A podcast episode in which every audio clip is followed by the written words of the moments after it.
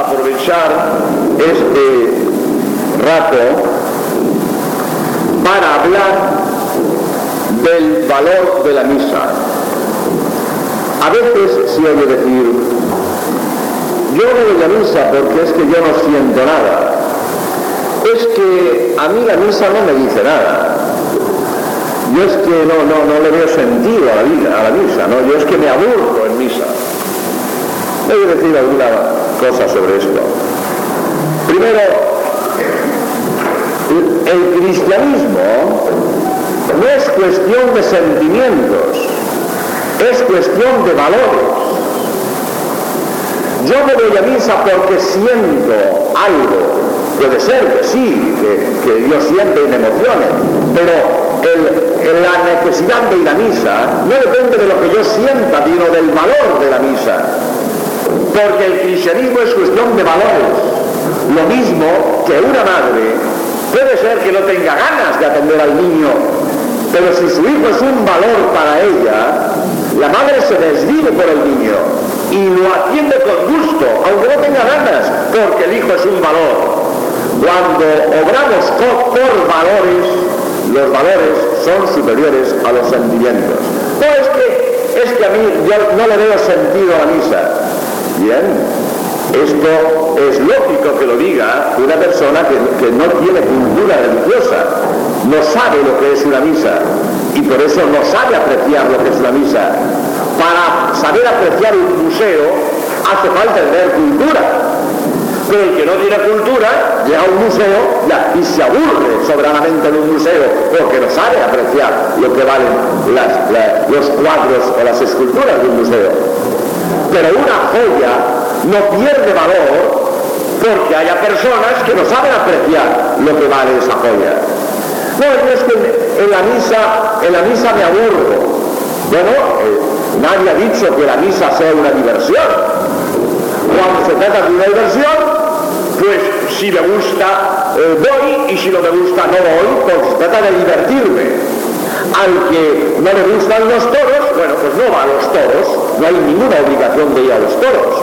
Al que no le gusta el fútbol, no va al fútbol, eh, no tiene ninguna obligación de ir al fútbol. Pero cuando se trata de una obligación, no se trata de que me divierta o me deje de divertir. Se trata de que es una obligación que tengo que cumplir, me divierta o no me divierta. Yo voy a clase no porque me divierte ir a clase, porque tengo obligación de ir a clase. Yo voy a trabajar, no porque me divierta trabajar, porque tengo obligación de trabajar. Porque si solo voy a clase cuando tengo ganas, me suspenden. Si solo voy a trabajar cuando tengo ganas, pues no cobro. Lo que es obligatorio no depende de las ganas, no depende de que me divierta, no depende de, de que me apetezca, depende de que es obligatorio y tengo que hacer lo que es obligatorio, tengo ganas o no tengo ganas. La misa es una obligación, porque todos tenemos obligación de dar culto a Dios, porque somos personas.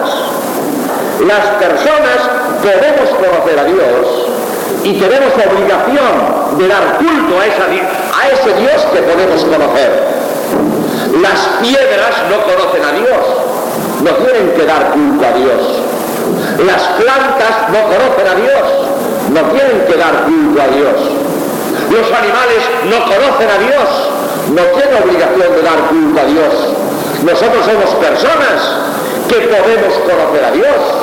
Tenemos obligación de dar culto a Dios, a quien conocemos.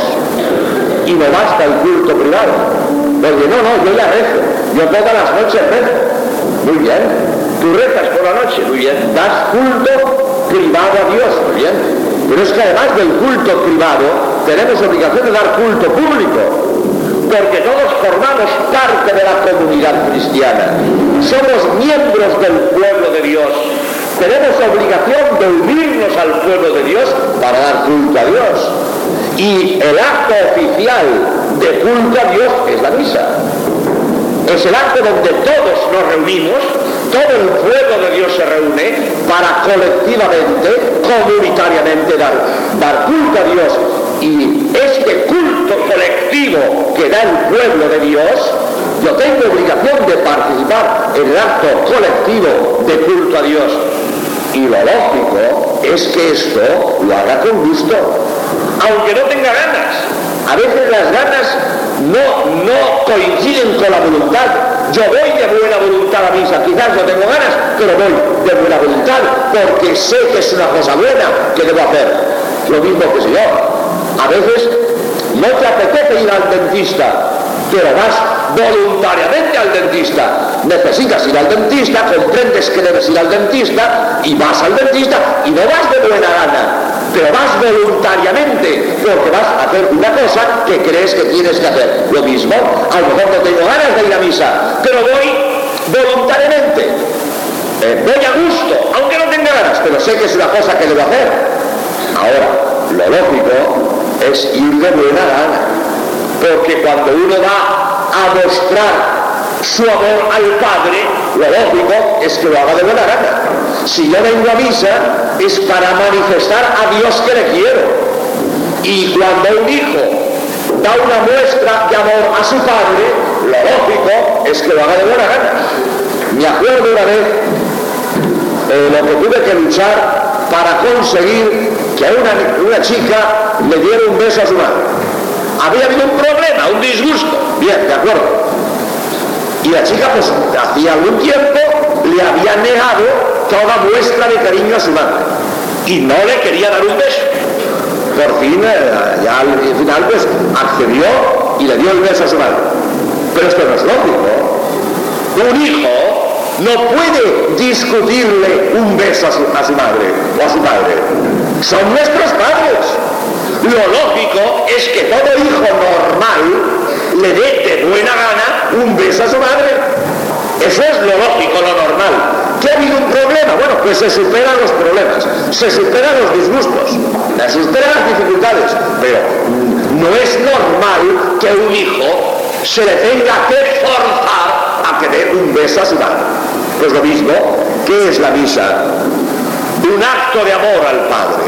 Yo vengo a misa para manifestar al Padre que le amo y como obras son amores y no buenas razones, ¿cómo demuestro yo que amo a Dios? Viniendo a misa y dándole una muestra a Dios de cariño.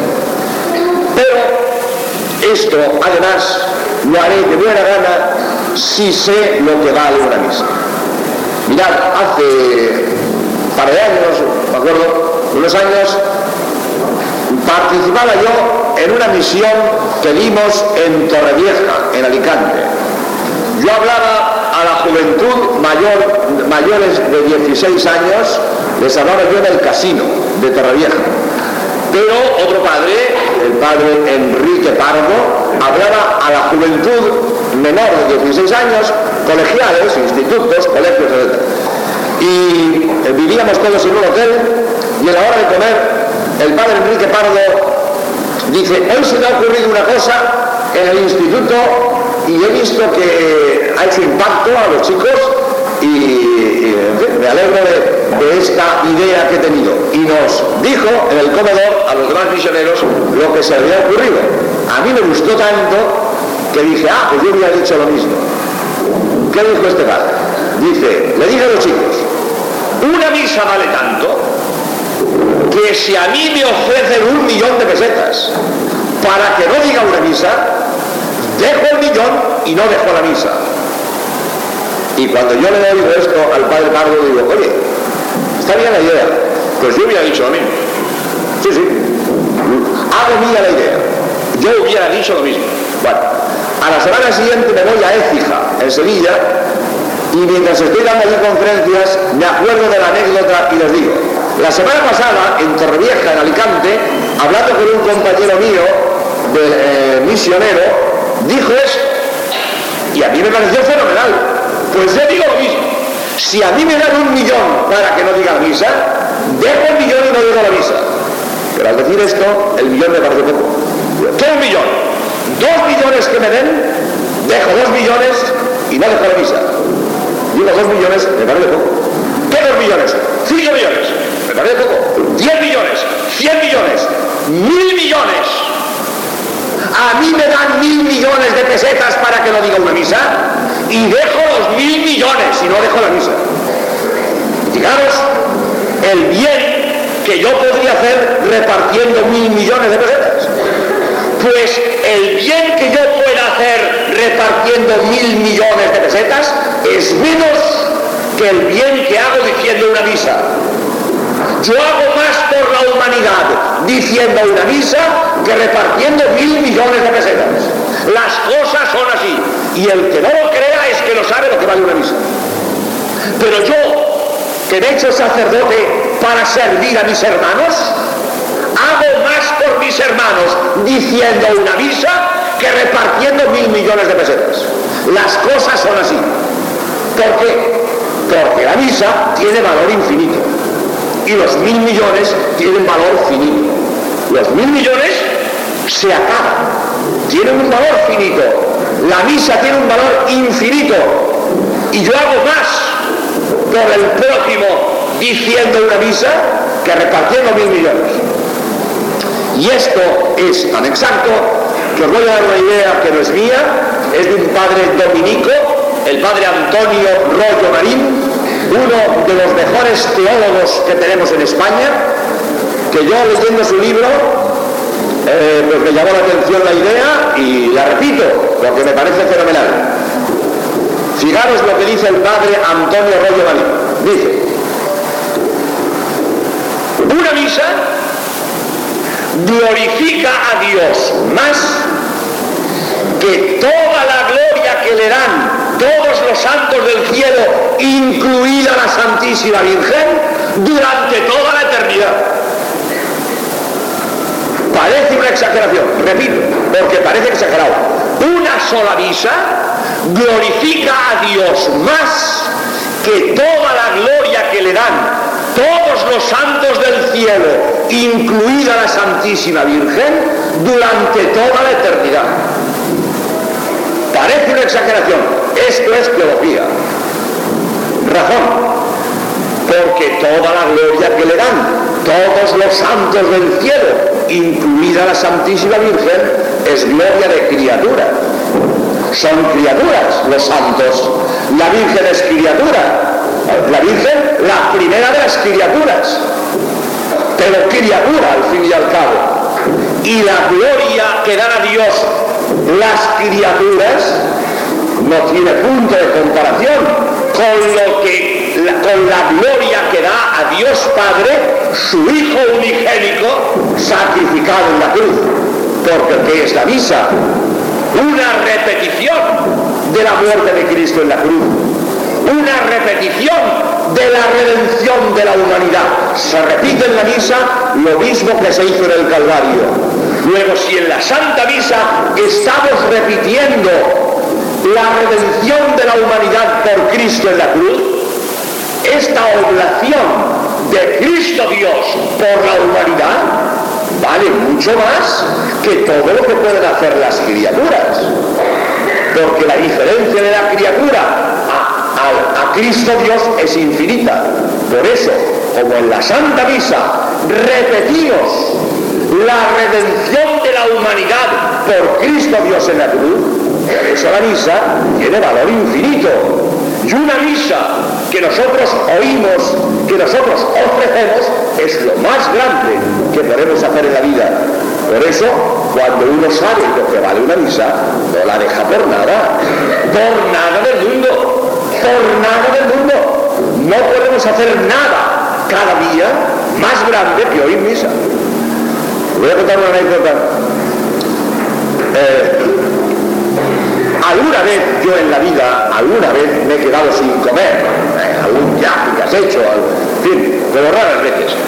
Pero, pero, nunca recuerdo haber hecho un ayuno tan largo como en una ocasión para poder decir misa. Ya sabéis que ahora pues basta guardar una hora de ayuno antes de comulgar o antes de decir misa. Pero antes había que guardar ayuno desde las 12 de la noche hasta después de haber comulgado o haber dicho misa. Pues cuando había aquella eh, normativa, eh, una vez hice un viaje de Barcelona a Sevilla, en el, en el expreso que en Sevilla se llama el catalán y en Barcelona se llama el sevillano.